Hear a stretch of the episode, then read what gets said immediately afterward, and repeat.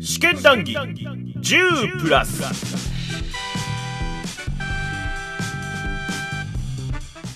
はいどうも試験談義10プラス戸川浩介でございますはい日暮らしのなっころ2を語る with ガバドンさんその第7回目になっておりますついにここから本編の回答編となっておりますその名も目明かし編ということでね、まあ、回答編らしいサブタイトルですよね。こう目が明かされるっていうね。 今まで本当謎だらけでしたからね。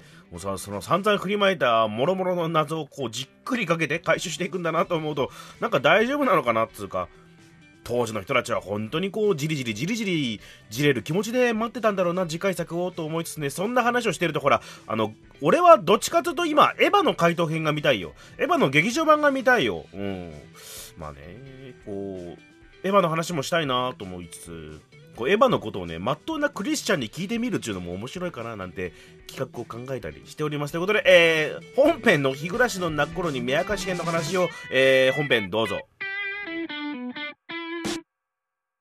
ということでここから回答回答編ですかの方の話で、はいそこから、まあ、いよいよこの物語の根幹である正答率1%の話とかになっていくわけですよね。はい、で、もうこれはね、やっぱりその、ネタバレはしていくけど、うん文章を読んでほしいんですよ。は日暮らしね、アニメはやっぱすごい、僕ぐらいかいつまんで言ってたりとか、うんちょっと抜けとかもあったりするんで、原作の小説、今ね、あの、CD ロームもう読み込まないから、今の Windows しかり Mac の最新だと。ああそうなのもう無理だから、あの、もうアッアップルストアみたいなので買うか、まあ、まあるはずあるあるよ、うんあとはまあるコンシューマーでほぼほぼ移植されてるし、そうねプレセ2とかあったねなんかでも、コンシューマーもやっぱりちょっと、他の人、原作者じゃない他の人の手直しとかも文体入ってるから、はいはいそのまんまがなかなかないんですよね。うーんだからその、理想はね、そのまんま文字だけを移植した小説が出てるんですよ。ほう分厚いやつが。でも音ないわけでし ょそれはもうサントラ買ってくれ。自分でサン再ト生ラ流しながら。どうすんのあのギャガガンとかあ隠しぬのそこがきつい よな文章で読むとなサウンドノベルはサウンドノベル,、うんノベルの良さがあるからねそうだからぜひやってほしいから、ほんとかいつまんで、なんかあらすじっていうか流れだけ言ってって、こういう流れだったんですわと。じゃあうんどうしてそれに影響を受けたみたいな話になっていくと思うんですけはれいどはいもは、い目明かし編目明かし編シオンが主人公って言ったけど、はいまあシオン視点なんですよ、本当に。うんシオンの視点なんですけど、圭一が転校してくるうん何年か前なんですよね。ほうさん今度もまた三年かなはいはいなのかなちょっと前の話そう。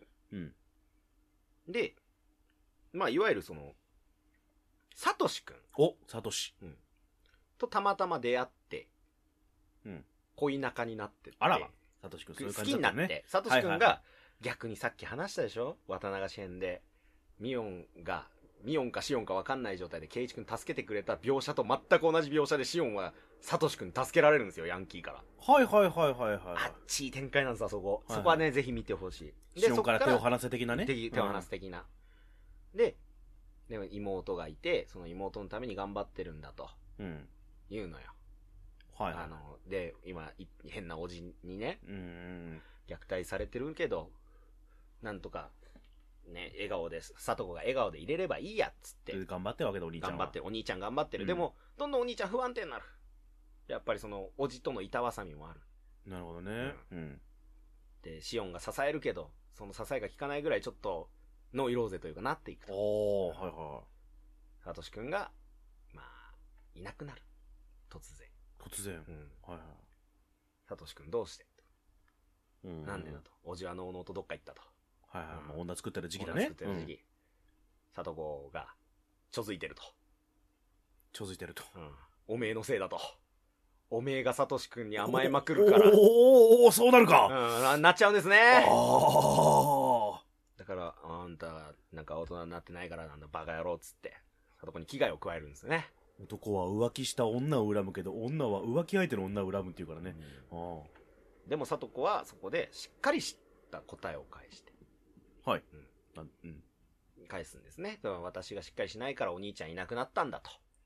まあ、あーニーニーって呼んでるんですけど、ニーニーいなくなったのはニーニーがねニーニーがいなくなったのは私がしっかりしなきゃだから私がしっかりしなきゃダメだし、今度はあの、ににに誇れるような自分になるんだっつうんですけど、もうそれやりとりはもう拷問部屋ですわ、いつもの。お いそのざきけよ。うんそれもどうかしてるよ、あい つら。は、はけで乳首を。っていう。まあ、ごもんべやでマ。ンド屋でね、ねそういうだからそこでわかるんですよねあの渡流し編の回答なんですよこれ要するにはあ視点が明らかに渡流し編と同じ描写で、うんあこれは渡流し編の回答なんだって読んでみればわかるでなんだっけなんでもうちょっとね記憶があやふやだからね僕ね実はあの目明かし編そんな好きじゃないんですよ唯一原作3回しかやってないんですよね、 3回しかじゃないよ。ううんん、まあ、いやね。あの先言う言い忘れてましたけど、あの日暮らしが全部完結してから僕一応7年間ぐらい毎年やってたんです 夏にはいはい。 6月に6月にはね、いわざわざね。売れない頃、まあ、まだ売れてませんけど、はいはい芸人始めた時も大学生の時も、うん。ずーっと6月は日暮らし一気にやるっておいめえうが怖えよ。うん CD ロムのやつをうんデスクトップのパソコンが壊れるまで毎年やりましたよでうん だけど目明かしはなんかもううーんやっぱ恋愛とかそんな好きじゃないし、なるほどうんあね。と僕が好きなのはミオンだから多分、サトシ君が眩しすぎて君見れないんだね。あとそこでミオンとシオンはよく入れ替わりして遊んでたと。あーなるほどいう描写があの双子でねそう、うん双子で。その中で、まあまあまあ、そういう、サトシ君の描写から、ケイイチが転校してくるとこまであるんですわ。あは要するに、3年分ぐらい一気にやるの。なるほど。今までは1年間の、その、うん1年間っていうかその一瞬のケイイチの生きる、生き急ぐ、うん規則 転ね。校してきてから死ぬまでの間のやつだったのが、過去に何があったかも含めてケイイチにまで行く。はいはいはい。そしてあの、の、目明かし園で初めて、圭一くんの絵が出ます。ちゃんとクリームパンですよ。ああ、そうなんだね。いい男だったわ。なるほど。うん、だいたい想像してたような顔してたわ。主人公っていうね。なるほど。主人公って感じですよ。で、言ったら、サトシくんを失った。うん。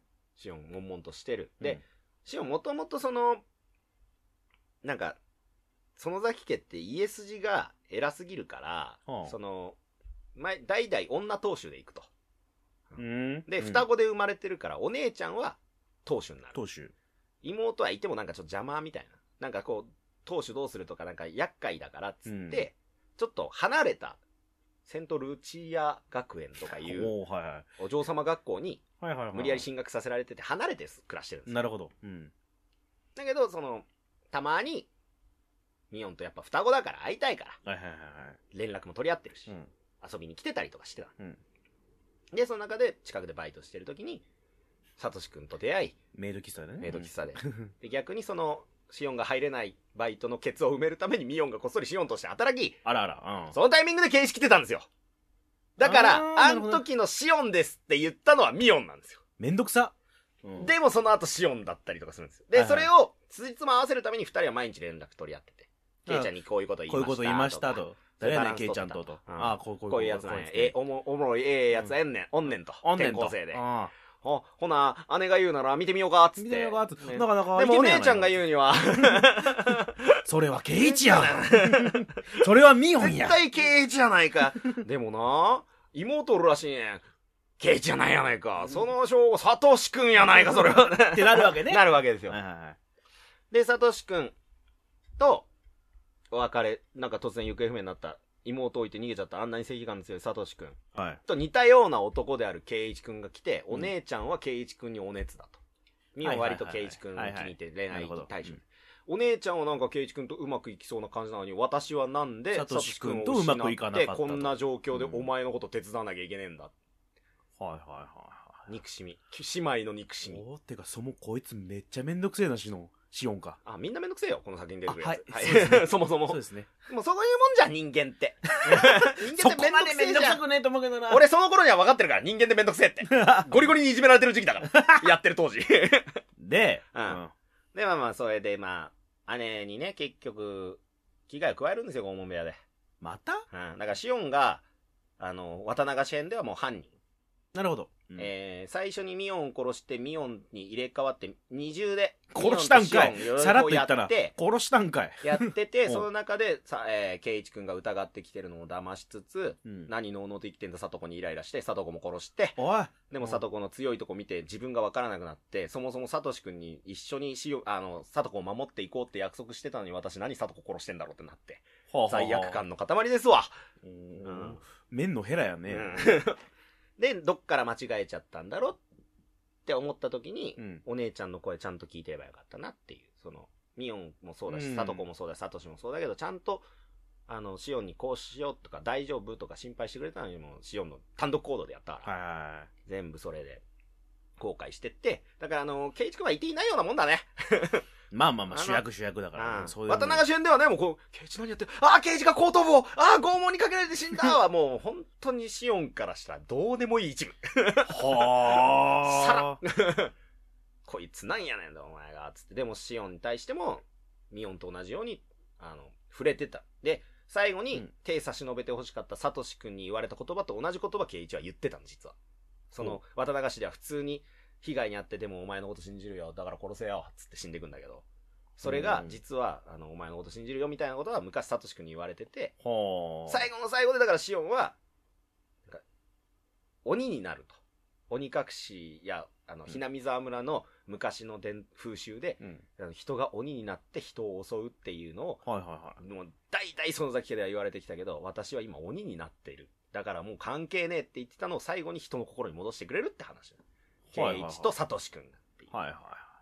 でもまあ、全体のその鬼隠しの謎は解けないけれども、渡流しで何が起きて圭一が死んだかが、なるほどねそこで分かと。その、いきなりあの、拷問部屋で殺されるのも、まあ、いろいろあって、明確な犯人犯人はいて、 うん。シオンが発狂しただけだと。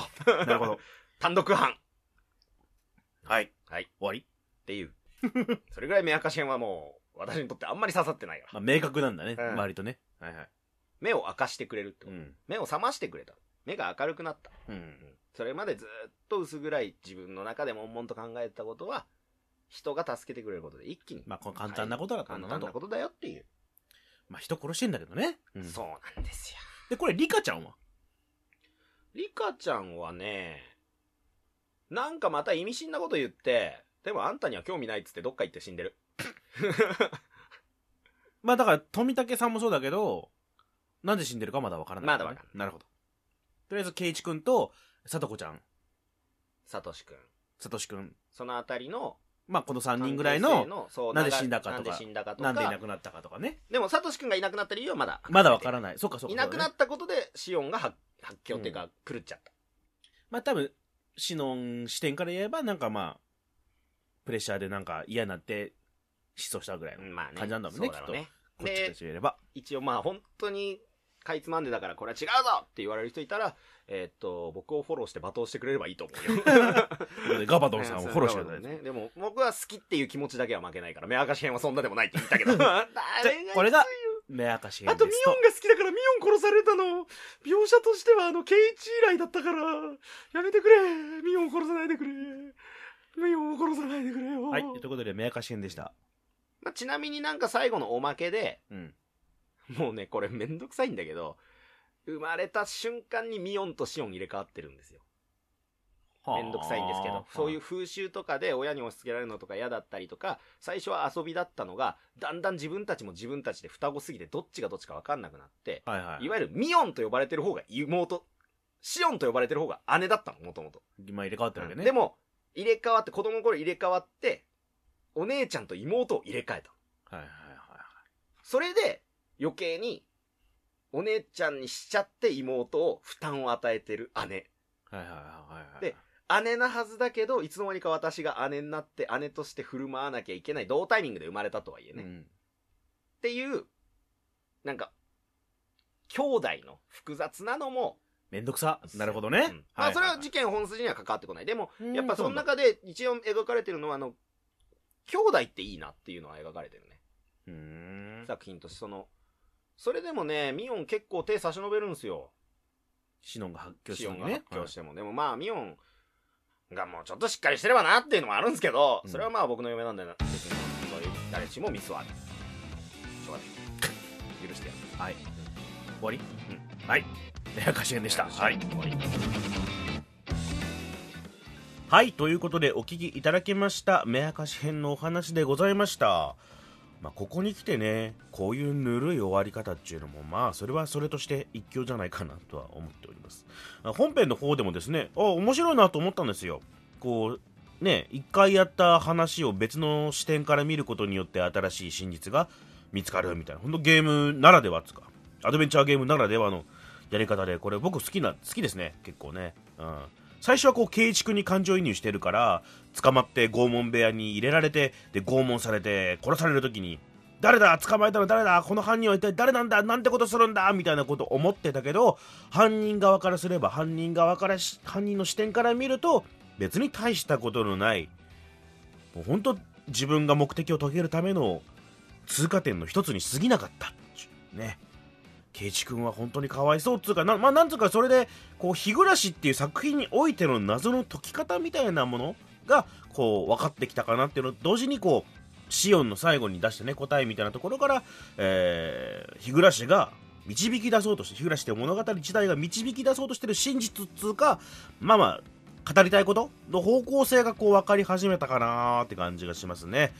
まあ、姉だとか妹とかミオンだシオンだとかイラストがこの時ないから全然あのはっきりしなかったですねこのビジュアルがねえと何も分かりませんなああ,、まあ、あと兄弟の話で言うと僕もガバドンさんもねあの兄弟いるんですよ僕が姉がいてでガバドンさんが弟がいる状態なんですよねまあ、あのこんな殺伐とした話の後にあの自分の兄弟の話だからできるかっつってな、うん、あーこの辺ですか、うん、早く「エヴァンゲリオン」が見たいうん、劇場版のララストを見たいですということで戸川浩介でしたまた明日